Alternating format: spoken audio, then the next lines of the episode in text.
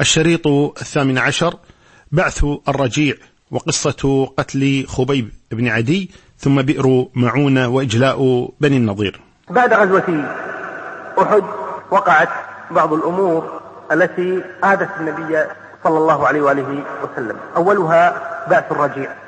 وبعث الرجيع في السنة الرابعة من الهجرة وذلك أنه قدم على رسول الله صلى الله عليه وسلم قوم من عضو وقارة قبيلتان.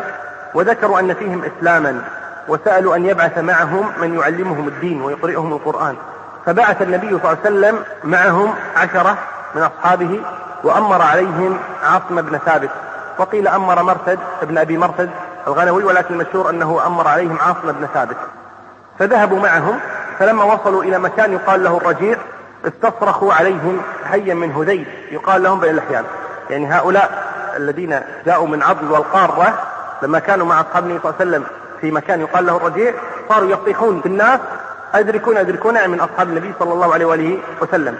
يقول أستصرخوا عليهم حيا من هذيل يقال لهم بنو لحيان فتبعوهم بقرب من مئة رام. يعني خرج إليهم مئة رام من هذيل من بني لحيان فلحقوهم وأحاطوا بهم ثم لجأوا إلى مكان يصدهم عن الأعداء فقال لهم أعداؤهم لكم العهد والميثاق إن نزلتم إلينا ألا نقتل منكم رجلا. عاصم أبى أن ينزل وقاتلهم مع أصحابه فقتل منهم سبعة وأما خبيب بن عدي وزيد بن الدسنة ورجل آخر فأعطوهم العهد والميثاق. مرة أخرى فنزلوا إليه. يعني بعض الصحابة وهو عاصم رضي الله معه رجل امتنع. وثلاثة من الصحابة رضوا بالمواثيق التي أعطوا ما في مئة أو أكثر من مئة مقابل ستة وليس معهم سلاح. يقول فأعطاهم العهد والميثاق فنزلوا إليهم ولكنهم غدروا بهم. فربطوهم بأوتار قسيهم يعني النبل ربطوهم بالأوتار أي بالحبال النبل فقال الرجل الثالث هذا أول الغدر. يعني لما ربطوا زيد بن الدسنة وخبيب بن عدي قال هذا أول الغدر يعني الآن صالحتمونا وتربطوننا فأبى أن يستسلم لهم فقاتلوه وقتلوه.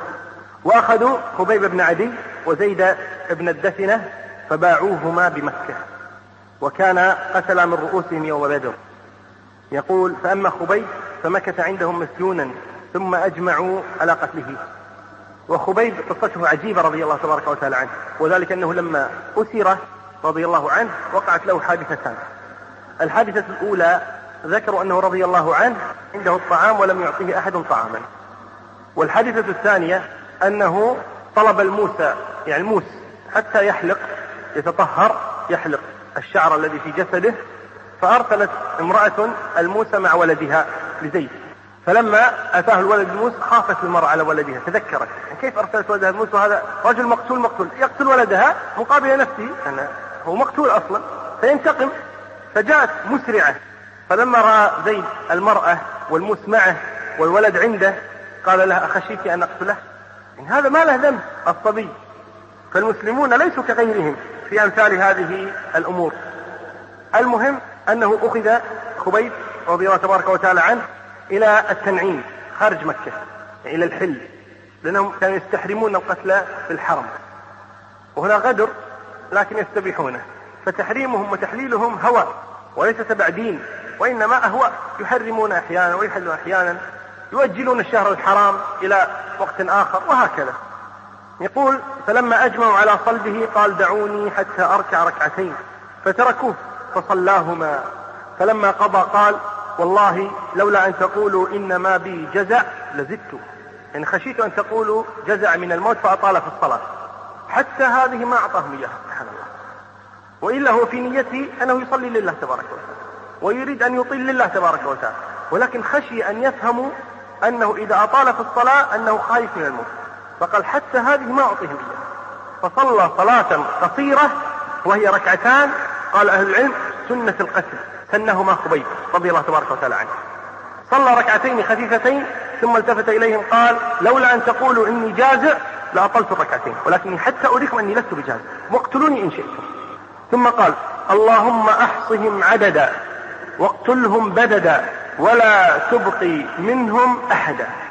قال معاوية رضي الله عنه قبل أن يسلم كان موجودا في مكة في هذا الوقت. يقول كنت في من حضر قتل خبيب فلقد رأيت أبا سفيان يعني والده يلقيني إلى الأرض فرغا من دعوة خبيب. وكانوا يقولون إن الرجل إذا دعي عليه فاضطجع ذلت عنه الدعوة. يعني لم تصبه هذه الدعوة. يعني كانوا يعتقدون أنه مظلوم وأن دعوته حق.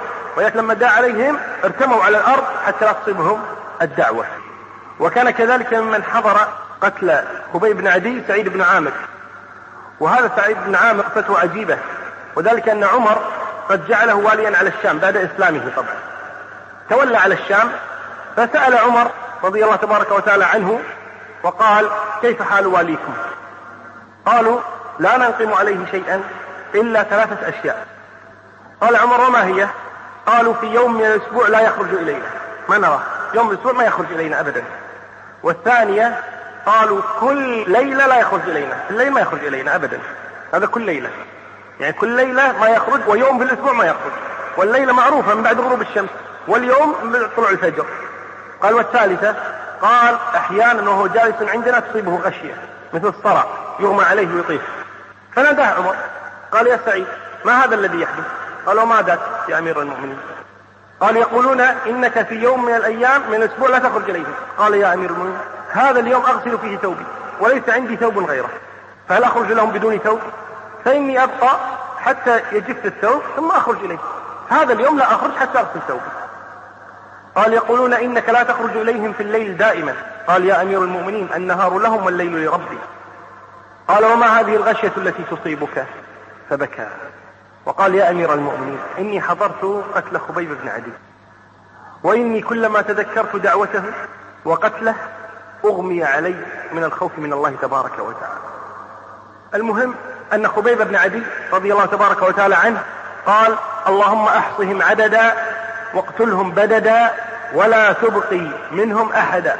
ثم قال أبياتا من الشعر لقد أجمع الأحزاب حولي وألبوا قبائلهم واستجمعوا كل مجمع وقد قربوا أبناءهم ونساءهم وقربت من جذع طويل ممنع. إلى الله أشكو غربتي بعد كربتي وما جمع الأحزاب لي عند مضجعي. فذا العرش صبرني على ما يراد بي فقد بضعوا لحمي وقد بؤس مطمعي. وقد خيروني الكفر والموت دونه فقد ذرفت عيناي من غير مدمعي. ولست أبالي حين أقتل مسلما على أي شق كان في الله مضجعي وذلك في ذات الإله وإن يشأ يبارك على أوصال شلو ممزع فالتفت إليه أبو سفيان وقال له يا خبيب أيسرك أن محمدا عندنا تضرب عنقه وأنك في أهلك؟ أيسرك هذا؟ اسمعنا جواب المؤمن اسمعنا جواب المحب. لرسول الله صلى الله عليه وآله وسلم. قال لا والله ما يسرني أني في أهلي وأن محمدا صلى الله عليه وسلم في مكانه الذي هو فيه تصيبه شوكة تؤذيه. صلوات الله.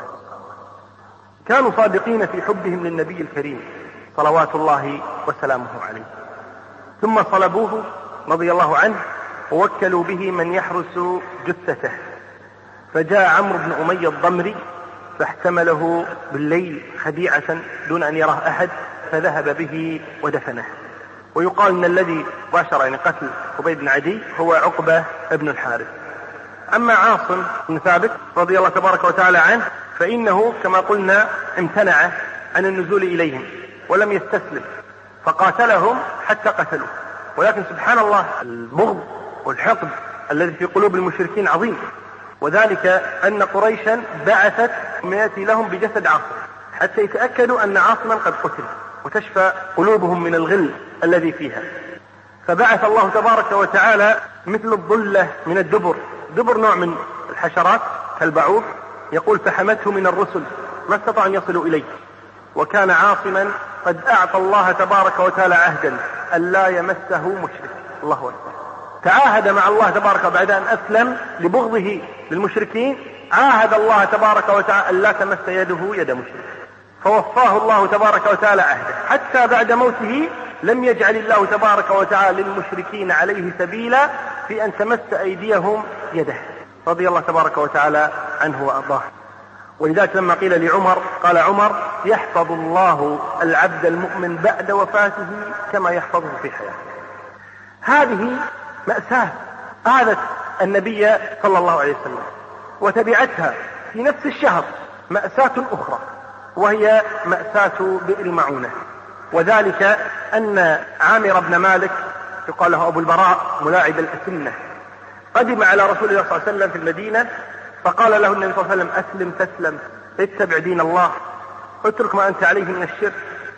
فالرجل أظهر لينا وأظهر نوع استجابة للنبي صلى الله عليه وسلم ولكنه لم يسلم ولكن أظهر شيئا من اللين ثم قال للنبي صلى الله عليه وسلم يا رسول الله لو بعثت أصحابك إلى أهل نجد يدعونهم إلى دينك لرجوت أن يجيبوهم. فقال النبي صلى الله عليه وسلم إني أخاف عليهم أهل نجد. خاف أن يقتلوا. فقال أبو براء أنا جار لهم في جيرتي وفي حماي أنا جار لهم. فبعث النبي صلى الله عليه وسلم معه سبعين رجلا وأمر عليهم المنذر بن عمرو أحد بني ساعدة وكان هؤلاء السبعون من خيار المسلمين. ذهبوا ينشرون دين الله تبارك وتعالى في أهل نجد.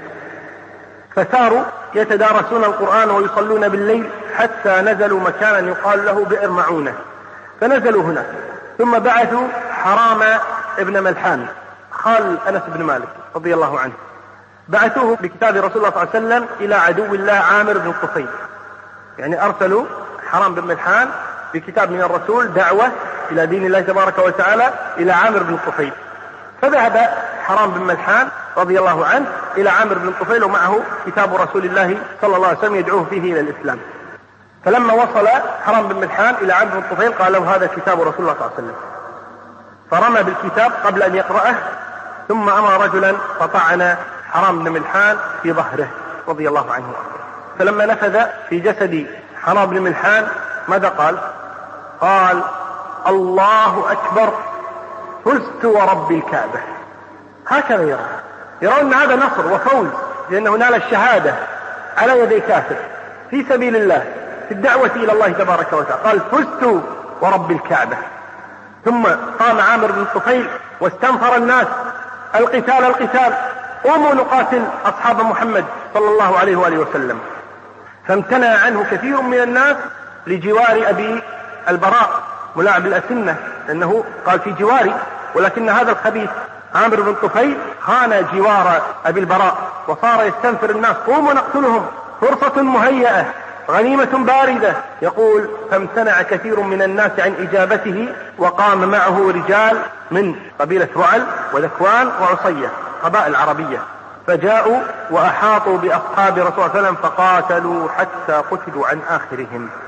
فلم ينجو منهم إلا ثلاثة. كعب بن زيد وذلك سقط مع القتلى ولكنه لم يمت بقيت فيه روح ثم تركوه ومشوا ثم هرب رضي الله عنه. وعمرو بن أمية الضمري والمنذر بن عقبة هؤلاء الثلاثة لم يقتلوا.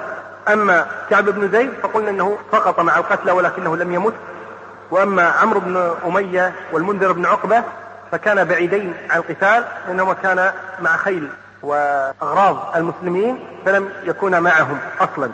ولكنهما رأيا الطير تحوم من بعيد هناك فلما اقترب وجد أن المشركين قد قتلوا أصحابهم. فرجع عمرو بن أمية الضمري رضي الله عنه إلى أصحابه هو والمنذر فوجدوهم قد قتلوا. فقام المنذر وصار يقاتل المشركين فقتلوه رضي الله عنه. وأما عمرو بن أمية فأسر. ثم تركه عامر بن طفيل لأنه على أمه عتق رقبة فهذه رقبة أعتقها.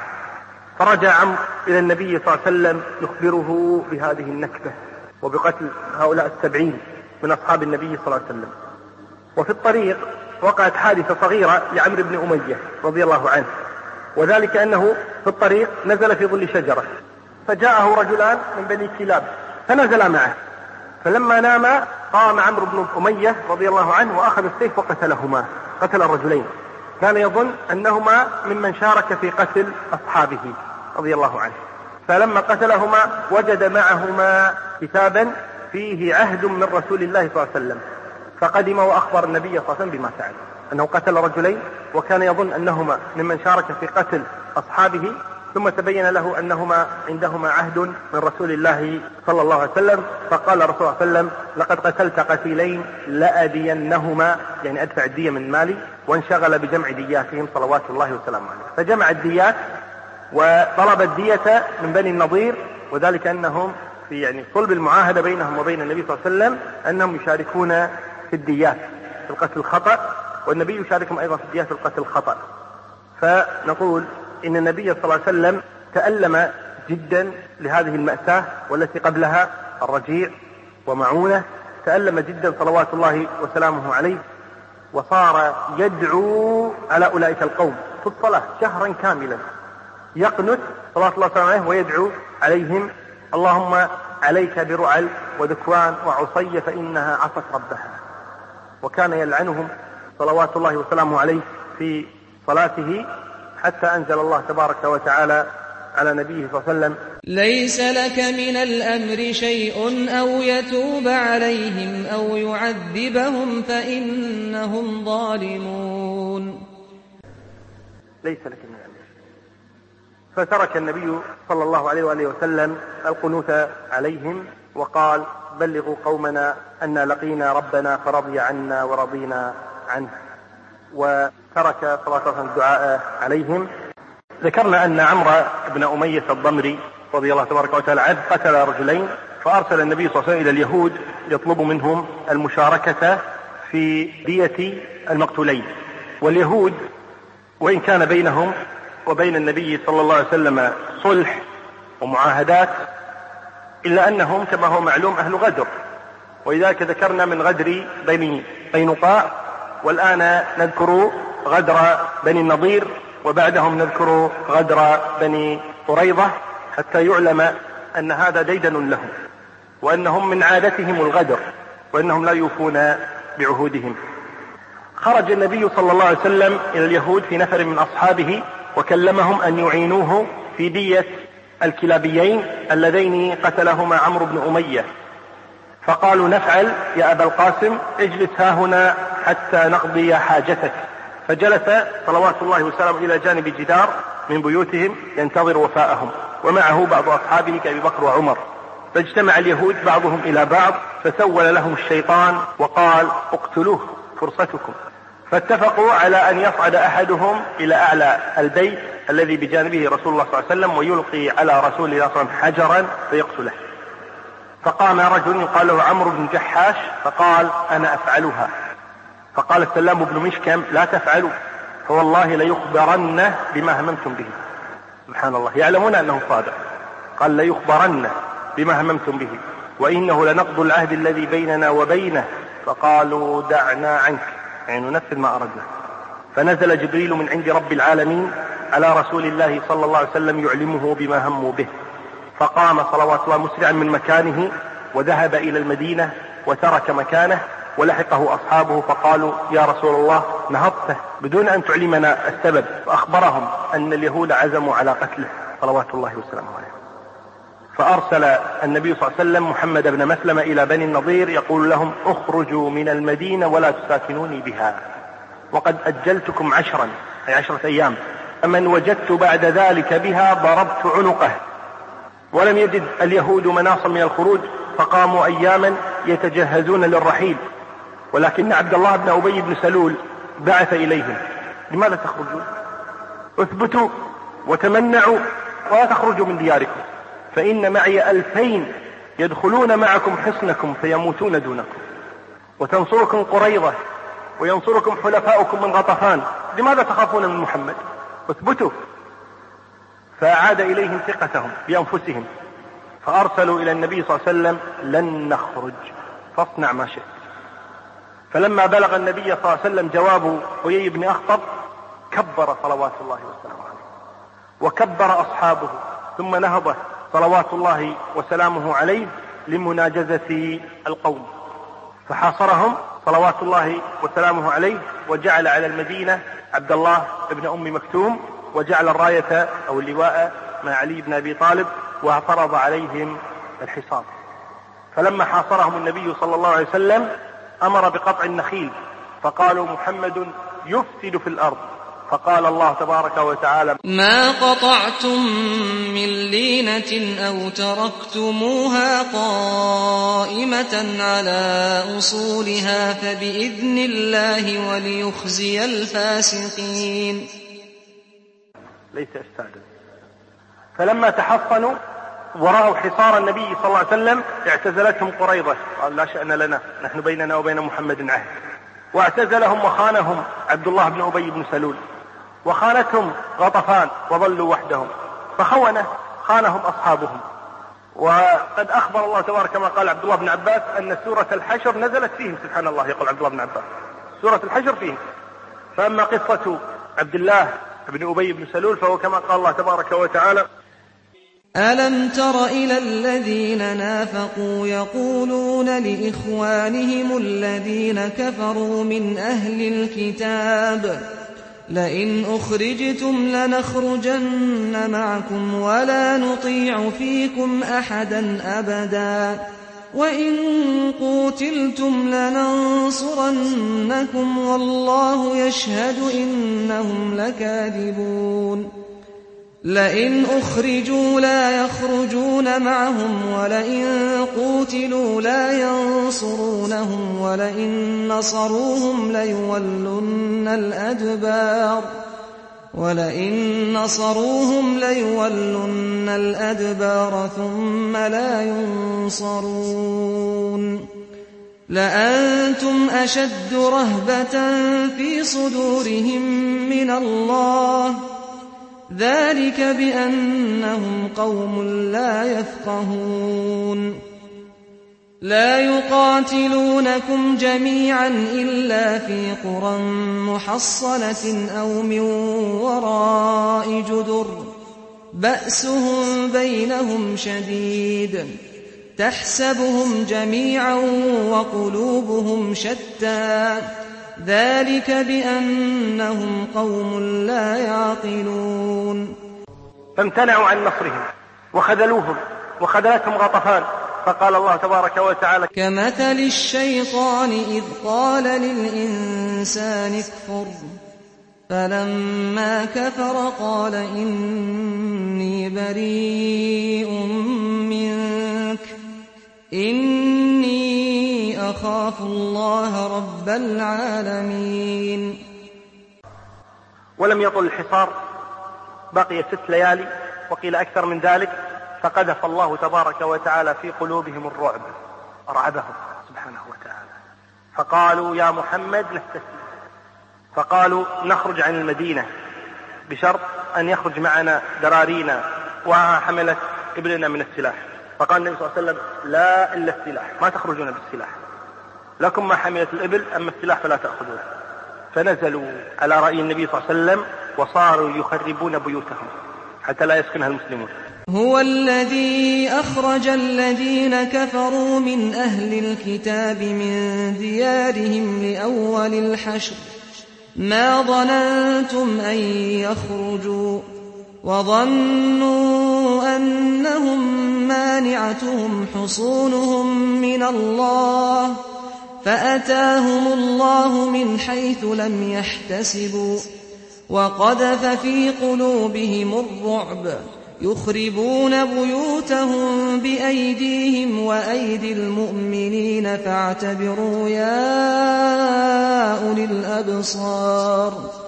فصاروا يخربون البيوت وأخذ بعضهم حتى الشبابيك والأوتاد وغيرها معهم.